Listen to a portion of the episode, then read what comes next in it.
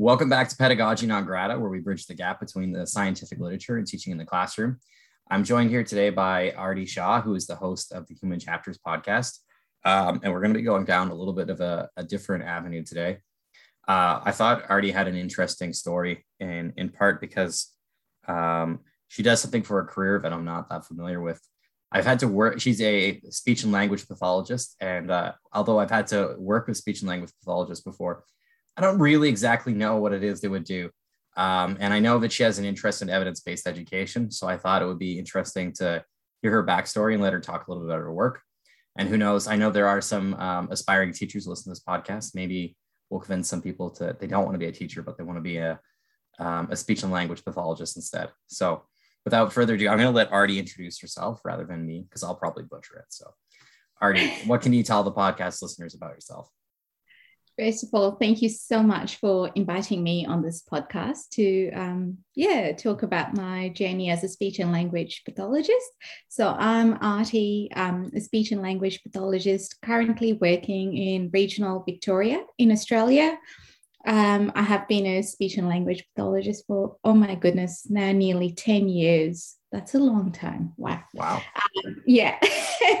and um, so so that's a little bit about me. I was born and raised in kenya and i moved to australia 15 years ago to pursue um, my tertiary education because at the time speech pathology wasn't a course that was offered in um, the kenyan universities. And yeah it was um, a bit of a cultural thing where we were ever since we were young we were told you were going to go to a university and you're going to um, get a degree, which I think in the in that sort of world, education was always held at such a high regard.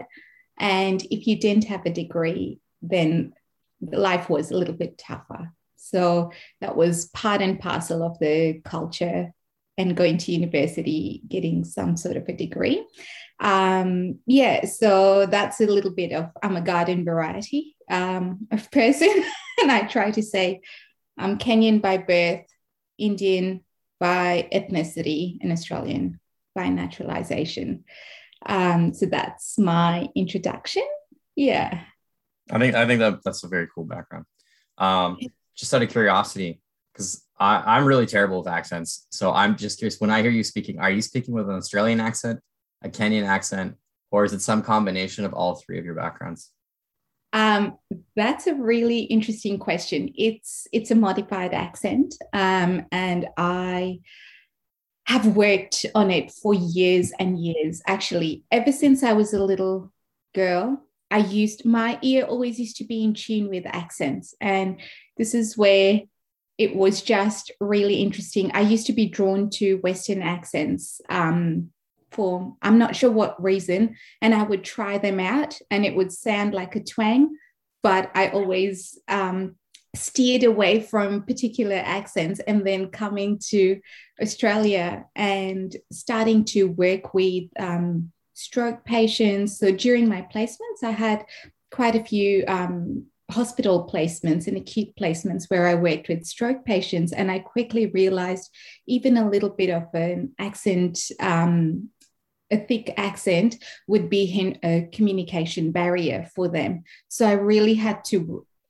yeah, listen to the Australian accent to see how the, they pronounce certain words. And um, that's where, yeah, I've been modifying it for years and years. And now I think I have, I don't even know what sort of an accent I have. it sounds mostly Australian to me, but uh, I don't know. It, it sounds fairly like cool and unusual too. And I, I don't know. It's kind of like melodic. I like hearing it. Um, that's a strange thing to say. I apologize if that was weird, but um, accents are a funny thing. I know I lived in Korea for a year, and uh, the Korean people, almost all of them speak English, but they speak it with a heavy Korean accent. And yeah. uh, I started to pick up that Korean accent, um, and like, you know, like they they had this word for their accent that they call it. They call it um, Konglish, um, combining Korean and English together. Uh, yeah. And like when I first came home to Canada, I was still doing that for a little while, and I felt like a crazy person.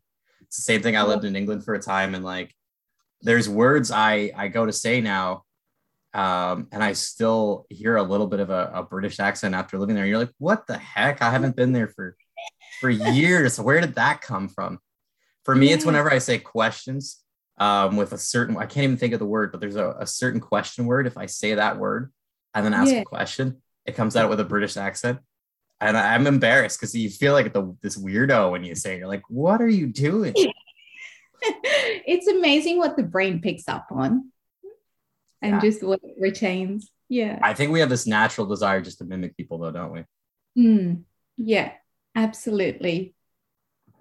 Okay. So you are a speech and language pathologist. What does yeah. this mean? Because they they work in my school system and sometimes they seem to be helping people with reading and you're talking about helping stroke victims. I'm not really sure what it is that your job entails. Okay. So I'll try to put it succinctly, which I will probably fail, but anyway, it's okay. Um, so, with a speech and language pathologist, wherever there's a human, that's where we can work. So, from the start of life all the way through to till the end of life.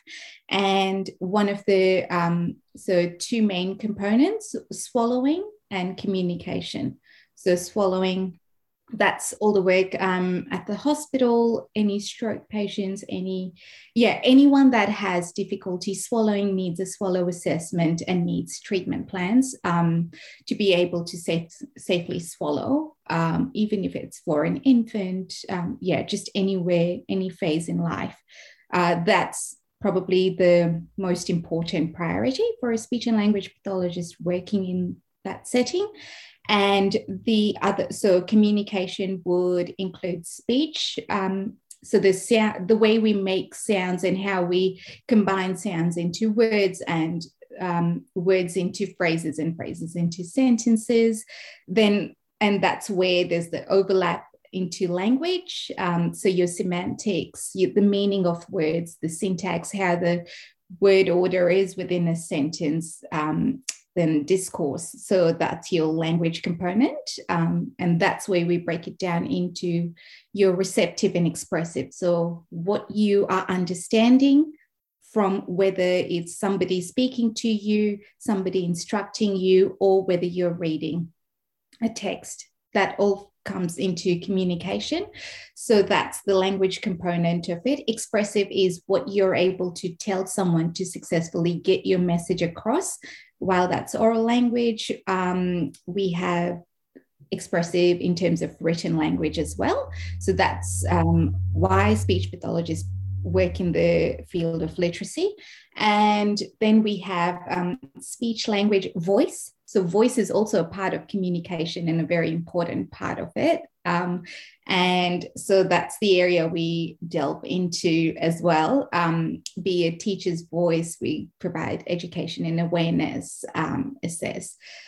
Yeah, uh, even at hospitals, um, you know, Parkinson's patients, all of that sort of. Uh, and then we speech, language, voice, and so fluency for us um, is in relation to stammer or stutter how fluently are we speaking um, when it comes to that oral language. So they're the five broad areas, but then we go literacy, where does that fit into communication? Um, cognition, where does that fit into communication as well? Because we're using all these processes sort of in an interconnected way. Wow, that sounds incredibly comprehensive. I did not imagine that it, it pertained to so many different areas. So, what kind of qualifications does someone have to have to get a job like this? Like it sounds incredibly, it almost you almost sound like a psychologist or a doctor, like where you have to have a pretty advanced training. Yeah, so it's incredibly broad and deep. Um, for different countries, it's the regulations for universities would be different. So, with what I did, it was a four-year full-time degree, um, and so it was Bachelor of Speech and Language Pathology. And sort of at the end of the degree, we um, had the qualification to work virtually in any setting but then you you find speech pathologists speech and language pathologists tend to specialize in different settings so it's really difficult to find like an overall um, just because of the scope of work um, we do, and it's with humans. So usually we sort of tend to branch out into or try and get the different experiences. And it's, yeah, university would be different. I think American system is quite different to Canadian system and Australian system, but mine was a four year full time degree. Did you have to do an undergrad degree for that? First? Yeah, so mine was an undergrad. Um, but then for in Australia, they offer a master's as well. So, but you can start off with undergrad. Oh, okay, cool. Yeah. Um, so are you working at schools right now? Yes. Yeah. Okay. So I'm just gonna slow down for a second as I bring my questions back up because they're on my phone. Um, so what made you want to become a speech and language pathologist? You said your journey started really early, eh? It started really early. It will sound so weird, but here goes. So when I was um, five or six years old, uh, traditionally we lived in an extended household growing up, and I had quite a few cousins to play with. Um, and every time I was drawn to listening to people, as I said, when I was young, I was just drawn to what I tried to look into people's mouths when they were talking, just because I was so fascinated by the tongue placement and positioning when they were talking. Um, and anyway, one of my dear cousins had a significant lisp when she used to talk, and that really used to annoy me greatly. But while it annoyed me, I also, when we went to school together, I noticed lots of um, children making fun of her. And I think that's that also annoyed me greatly because I was like, oh, well, I, I couldn't understand why people were making fun of her and that didn't sit well with me. So, in a self serving way, we used to work um, quite diligently every single night on her lisp. And we would practice the S sound and practice it in words and practice it in sentences until she got it. Um, but that's where it sort of first started. And then going into primary school, years, I had quite a lot of language um, difficulties myself. And uh, the first couple of years were okay, um, they weren't too bad. But then going into grade three, I discovered that I didn't understand concepts very well. Um, I just there were too many gray areas and I couldn't join the dots. I couldn't make sense of what they were saying. And it was just really difficult at the time to try to comprehend all the subjects um, that we were being taught. And the way our education system worked, we were actually ranked in the classroom. So there were 30 children, um, a lot of the times between 28 to 30. And I used to be second last in class. And it was, um, I just, yeah. And with the limited resources that were there for children that needed the extra um, or additional help. There were quite a few that sort of flew under the radar, or just with teachers didn't seem or couldn't put um, extra resources in for us. So there was after school tutoring, and this would be for families that had the financial capacity to be able to access it. Um, yeah so i had lots of those language issues at school and it made me think about myself as a learner and i was always sort of trying to everyone's able to get it. Why why can't i get it? And what am i missing? And all of those huge questions but they were still left unanswered until high school when we delved into subjects like biology and chemistry where things were black and white. There wasn't a lot of room for gray. So things were making sense. And as these concepts were black and white, they were making sense. Um, I think I started thinking of myself um, or started questioning what works for me in terms of learning. And that's where it had to be explicit, it had to be black and white. The um, assumed skills or that just that sort of um, didn't work for me.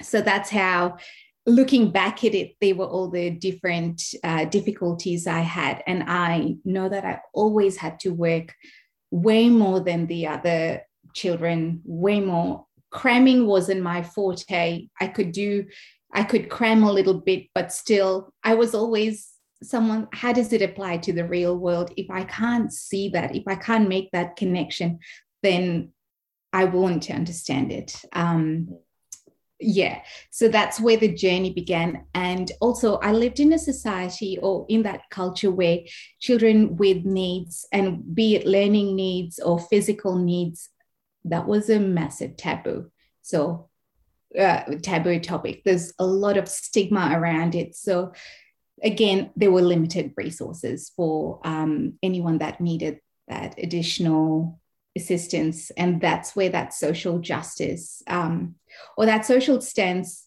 was always there. And i know just within my family there had there are learning difficulties and you know and it was always you're either clever or you're not that clever and you have to work really hard and just the pressure that's placed on students um, was incredible. Yeah. So that's where the journey of speech and language pathology started. And then going to when i was 18 and had to make the decision of what i wanted to study at the university i loved i loved doing hospital placements. Um, even as a ch- as a teenager i would spend lots of time at the hospital doing volunteer placements. And i got a bit of an idea of what speech and language pathologists did there uh, in terms of swallowing and voice and um, so aphasia therapy for stroke patients, um, all those sort of communication related uh, work. And I was always drawn to that. So I was like, let's try that. Um, and I was obsessed with language, how language works and why does it work that way yeah and so i suppose that was my calling natural course of figuring out.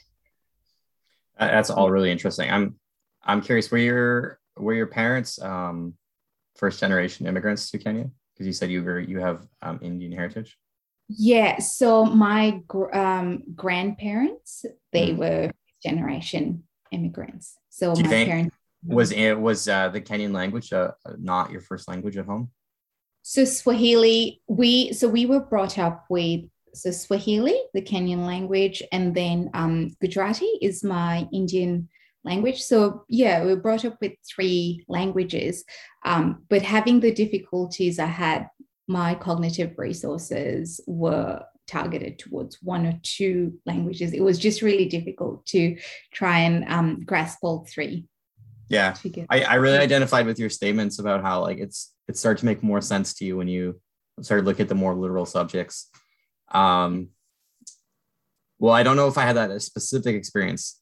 I do remember specifically in language class finding everything so subjective and the teacher's marking so subjective and it drove me crazy. Even in high school, I remember thinking, I have no idea why I got the mark I did on a, on a paper. You'd put your heart and soul in an essay and you, you get back a C and you'd think, oh God, what have I done? You know? Yeah uh, and something you know I've always pushed for on on this podcast as a teacher is just this idea that our goal should be to make the learning process as transparent as possible and objective mm-hmm. as possible and remove that subjectivity out of it.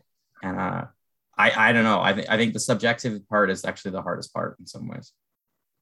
Yeah because how do you teach something that's intangible? Exactly.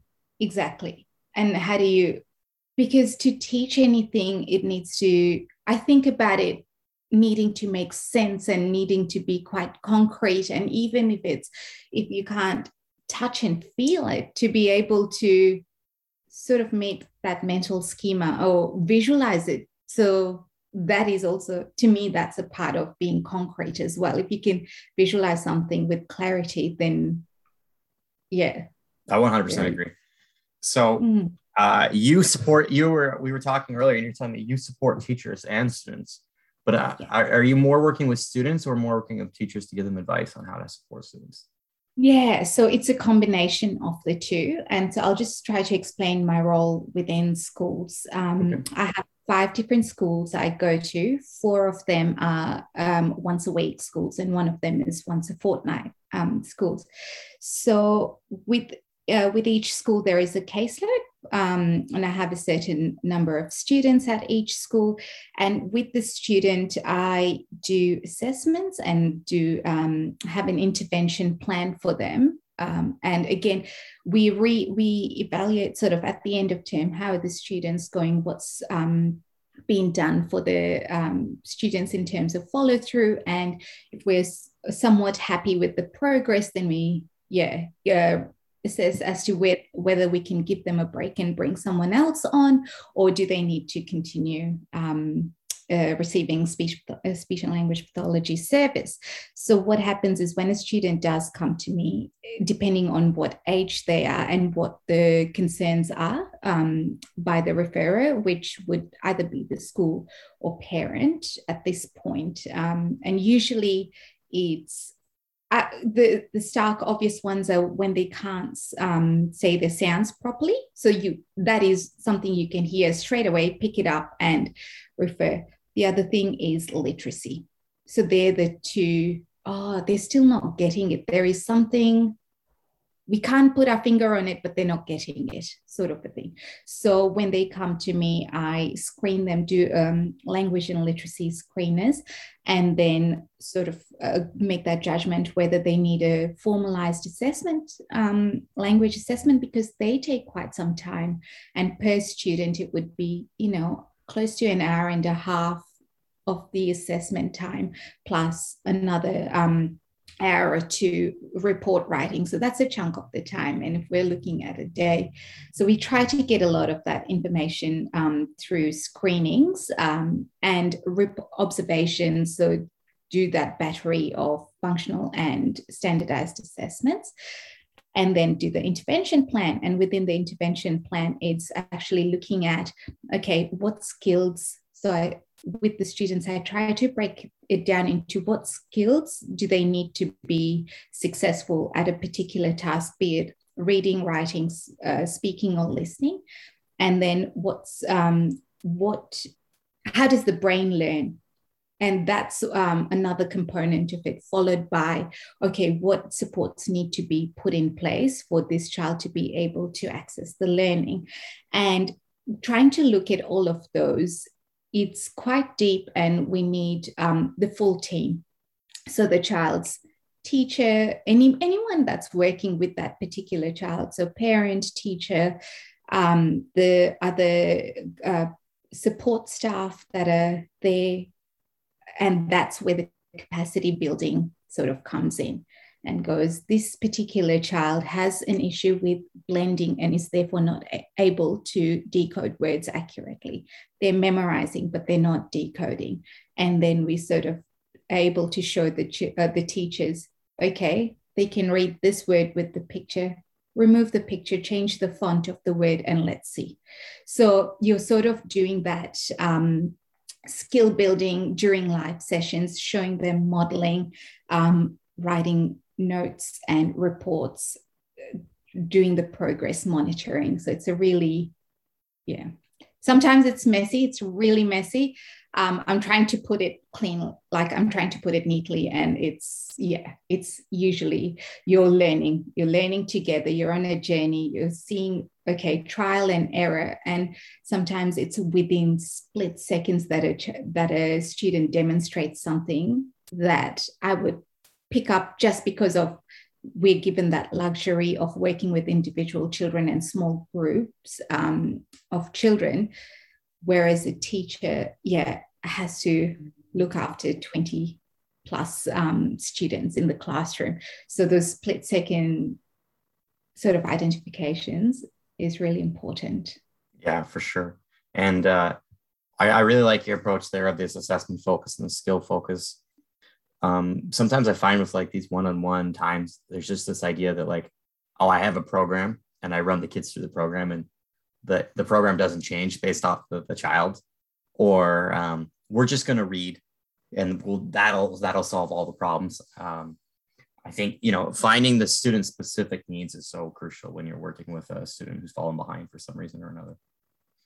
Yes, absolutely. And I also need to say that while this is the current practice, it wasn't always the practice. So I've been working um, in primary schools for just over five years. And pre COVID, I felt like a duck um, just waddling in water because I was working on oral language skills. So we were doing the speech and language side of things. And speech uh, speech sounds sure you, we i was seeing some progress in terms of clarity and how they put it um, the sounds that the students were not able to say with practice with therapy you could see that obvious uh, progress uh, when the, it came to you know assess uh, reevaluating their uh, treatment plan and then um, listening to them talk. All of that was okay. But there are connections to literacy within that sort of speech sound connections to language and literacy both. But what I found was when I was working on language, and I mentioned before, it was the receptive and expressive language language is an um, unconstrained skill, which basically means that it grows and expands throughout the lifespan. So I wasn't able to, I just wasn't seeing the progress um, that I wanted to see. And I wasn't sure why that was or what was happening. And finally, when it came down to the crux of it, and I was going through a few of my documents, and one of them in 2017, I asked the question we keep talking about language and we keep talking about that sort of background knowledge and vocabulary at a text level, but our kids aren't able to decode that text.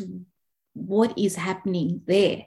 Why, why are we not talking about the decoding part of literacy.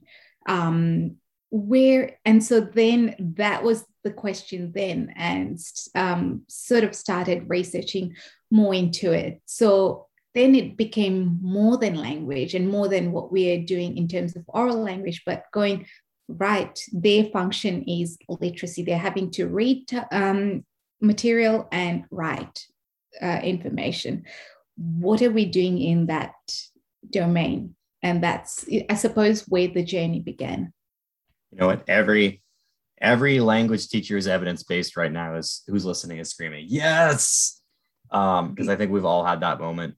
I know as i was an english teacher for a period of time i'm not right now i'm a grade eight teacher right now but i was an english teacher for a period of time i started doing data collection to see if my students were learning and they weren't. And uh, i had to uh, sort of rethink everything i was doing and everything i thought because while either the students weren't capable of learning or I was doing a bad job teaching. And uh, I chose to believe the second and change my practices and really have a, deep dive on what I could do better. Um, but you know, you have to, I think, be accountable to yourself and your students before you can make those kind of changes. So uh, you're clearly talking about this moment of where you you had this um, philosophical shift in your thinking about instruction and uh, probably I'm guessing going more towards an evidence based approach. Um, um, what made you want to do this? So, as I said, I just I wasn't happy with the progress, and um, I needed to be honest with myself about it, but also then start to talk to the schools and actually ask them are you seeing a pro are you seeing any progress? Like there might be some and there might be some in terms of yes they're sounding clear that's all okay. They might be building vocabulary that's fine. But are you happy within the literacy um, component? And that's where that sort of shared discussion i think was really useful because i was able to go um, sort of i was able to go as a professional knowing or supposedly having to know a whole bunch of stuff going actually guys no i'm not happy and i don't know why this is happening. So sort of having that vulnerability as well but being honest about it because i found i find that you know being in a school people don't want to hurt your feelings or they don't want to be able to say no artie what you're doing isn't really effective. Like no one's going to come up and say that straight to my face but if i'm able to be honest and go no i don't know what's um, clearly what i'm doing isn't working very well but I need to learn more about a few other things. And that's where the shift happened was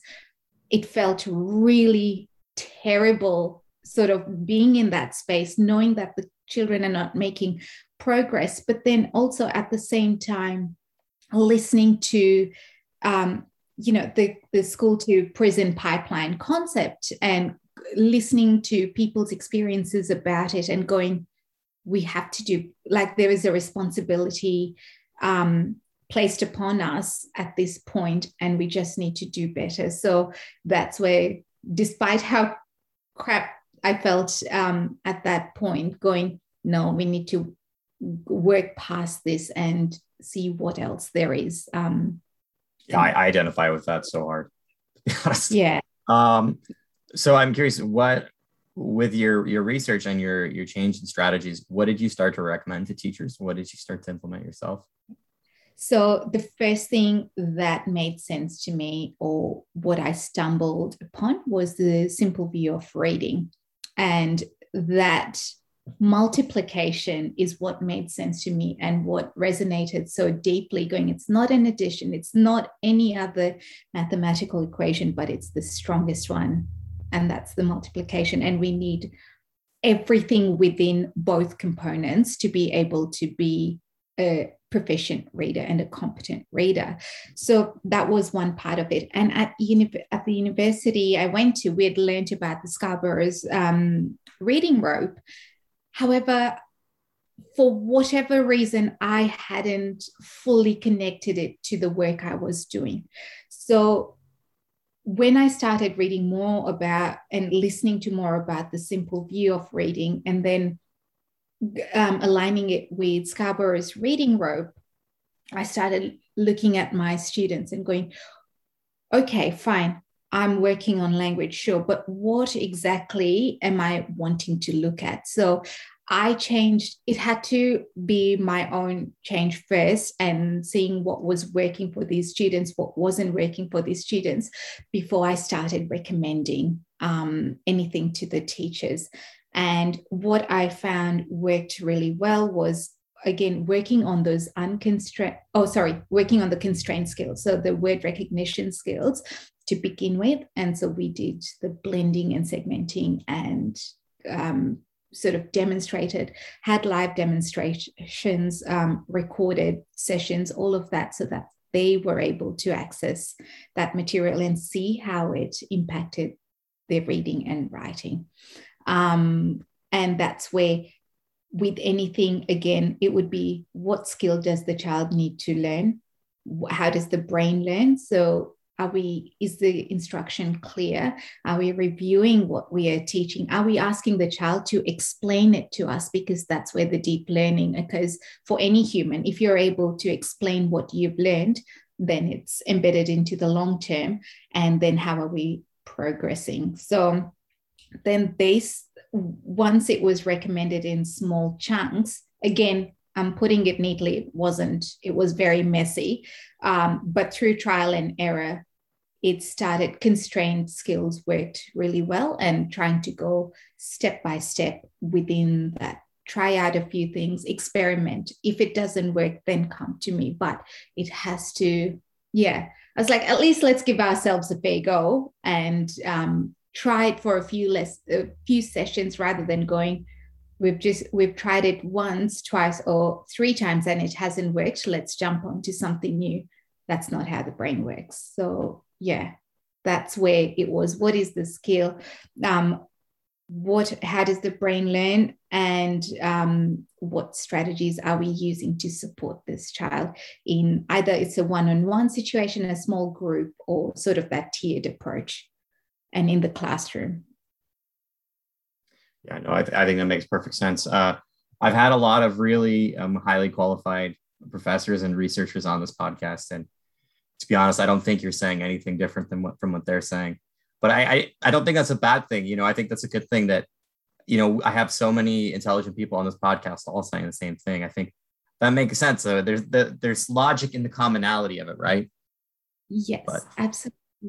And I wanted to add one um, thing. As a speech and language pathologist i might think something makes sense until i ask the adult to explain it. So i i do tell them that i will ask them to explain it just because i want to know if it's made true sense to them or or they're afraid to or that the, it hasn't it hasn't made sense and they don't realize it hasn't made sense to them. Because if they're able to explain it with the true like what i was trying to get across then i know that things will be followed up with and it will be easier for them. However if parts of if parts are missing then i know those parts are going to be missing in the follow through activities. So we've sort of had the trust has been built, the rapport has been built to a point where just tell me what's not working and I won't take it personally, but I will, at least it will give me more of an opportunity to make things clearer. And and that to me is really beneficial because I'm having to learn a bit more and I'm having to learn to deliver that message clearly and sort of that sub um, it's bringing to my consciousness as to when I'm not clear and when I am clear. And that has been probably the muddy part of it, but such a beneficial um, component in the piece. I mean, realistically, here, I think you're you're in a leadership role, right?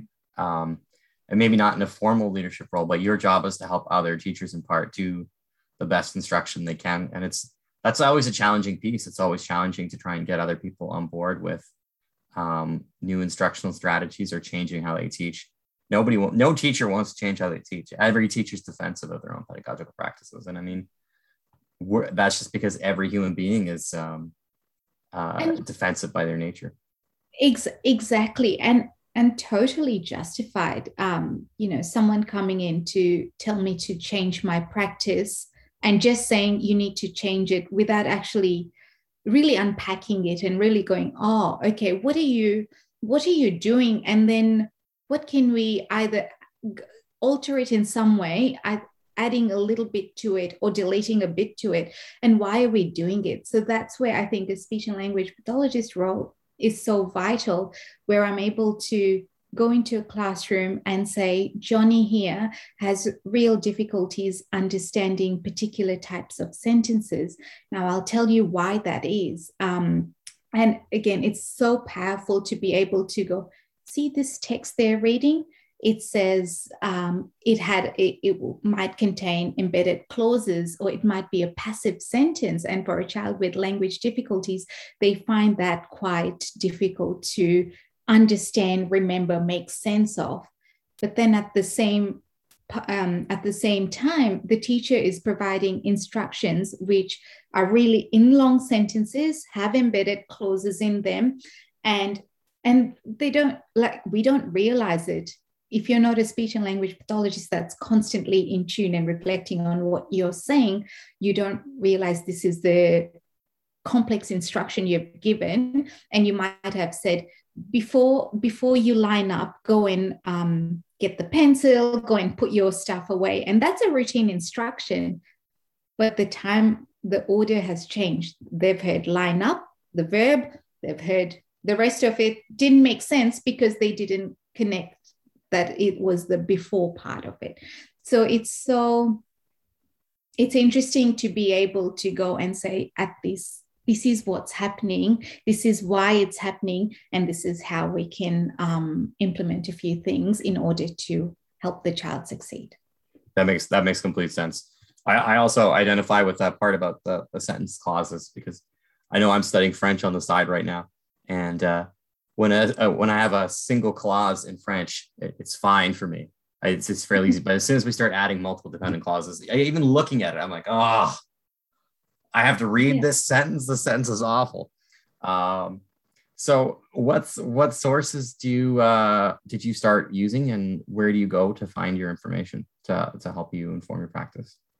Yeah, that, that's a loaded question because there are since COVID has happened, um, the amount of good quality information um, there is out there uh, readily to be accessed. So I use a, a lot of the YouTube channels. Um, I use social media uh, I pick which uh, groups I'm a part of and who I'm following, um, just with the whole science of learning.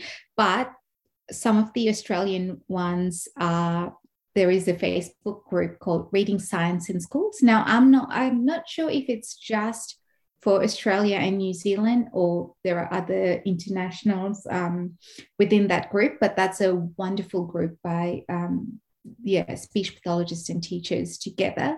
And there is another one that's uh, Thinking Forward Educators, and it's an organization um, by a wonderful uh, uh, speech pathologist, uh, stroke teacher that has founded it. So they host a whole lot of webinars and wonderful, um, like a multidisciplinary uh, kind of platform. So there is reading science in schools, thinking forward, educators. I listen to quite a lot of the podcasts um, as well, just on pedagogy non grata being one of them. Um, there is Amplify, there is uh, Melissa and Lori Love Literacy. So just where there is the science of reading, science of learning. Um, yeah, and again, I am very aware that these terms are now being have the tendency to be overused and we really need to pick and choose. Uh, so they're more my listening sort of information consumption. And in terms of articles, um, the Reading League is awesome. Phenomenal source. Yes. And um, so Learning Difficulties Australia. So a lot of those, yeah. And I see who they're following and sort of tend to, yeah. Yeah, there's this I feel like there's this revolution going on right now in language instruction. And I feel like it's being fueled by um, dyslexia advocates, to be honest. Uh, I actually feel like it's more being fueled by parents of dyslexic students than is by teachers. And uh, I, I, actually think the education community is going to be a little caught off guard and surprised. I think we'll see legislative changes happening and coming through before there are cultural changes. And I, I don't know if uh, the education community will be um, aware that this change is happening until it's it's right on their doorsteps. Because um, yeah. I don't know when I when I look to I belong to Facebook groups for both teachers and for evidence based instruction, and I I don't see the same conversations happening in both groups.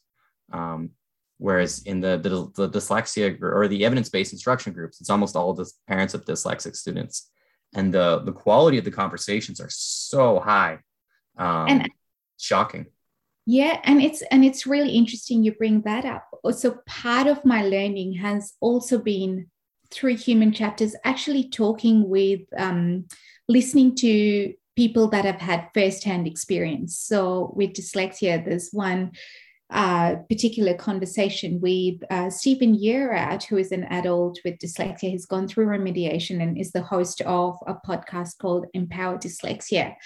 And that in itself has been such incredible learning to fig- to listen to their experience and going, how many years of social emotional like you know we talk about trauma and we talk about um, sort of reading difficulties uh, literacy difficulties related to mental health issues related to that school to prison pipeline. And from their perspective what does it what is it actually? And that has been a different type of learning but that's been professional learning as well to try to go that's at an adult level. What's happening when the person is a child? And how does that relate to my own caseload and my schools and what's happening at that um, in that space? And yeah just a i suppose a different way of anecdotal research or yeah not a randomized control trial but that in itself has um, changed a lot of what i do. Wow. That's really interesting. Um, sort of starting to think about how to wrap up this episode i got two final questions for you. Um, and the first one is if you could give a teacher one piece of information or advice uh, as a practitioner what would it be? Um, be open to mistakes and collaborate because I think we are humans, we make mistakes, but we can learn from them and it's okay. Like, yeah, we do, yeah. I think I, that's, that's great. I, I, something I'm trying to work on as a human being, as an individual, is being um, more willing to admit when I'm wrong and own when I'm wrong. Because you know what? I don't know if you can, anything can make you look more foolish than not admitting when you're wrong about something. So, but nobody wants to admit it. So I'm trying to just on myself try to get better about admitting, oh, yeah, that was Yeah. wrong. Yeah. Um, uh, so where can our well, let's let's hear a little bit about your podcast. So you have a really interesting format. Can you tell our audience about it? Yeah. So Human Chapters um, is a COVID project. Um, was born from yeah, and it's basically talking. Oh, sorry. The premise is humans are books. This is an international concept. We're all a living narrative. Um, and with Human Chapters, I love to talk to different people um, any yeah from all over the world about one chapter of their life um, whatever that chapter might be and its connections to the past and possible connections to the future. And it's so interesting having these conversations because they're usually really deep but it's it's a way of getting to know the human for their experiences. And every human's experiences are different. No matter um, whether they think their story is boring or not it's yeah it's just a good way i think to connect with people and really get to know them um, and that's yeah human chapters You know, I, having been on your podcast, I'm just going to throw this out there. I think you're a really good interviewer. In fact, I was a little nervous about this episode because I know you're a podcast host too, and uh, Oh. an interviewer, and like a really good interviewer. And I was like, you know what? I'm not as good at interviewing people as Artie is. So she's going to be sitting there the whole time, judging me in her head, being like, oh, he's No, terrible at this. oh my Um, god no ways um i think we're, we're all curious and it's good to be able to ask questions and look someone will tell you someone won't want to answer that question and it's totally fine like at least the question's asked Hmm. yeah Well, where where can people find your podcast? So it's on different um, any podcast platform, I suppose, Apple Podcasts, Google, Spotify, uh, and I have a Facebook page where I upload the videos um, that we record for the conversations, and it's called Human Chapters. Yeah, Mm. it's just got Nice. a pen drawing for the logo. Yeah, Well, thank you so much for coming on my podcast. I really enjoyed the interview. Uh, and until next time, to our listeners, I hope you check out Artie's podcast. Bye for now.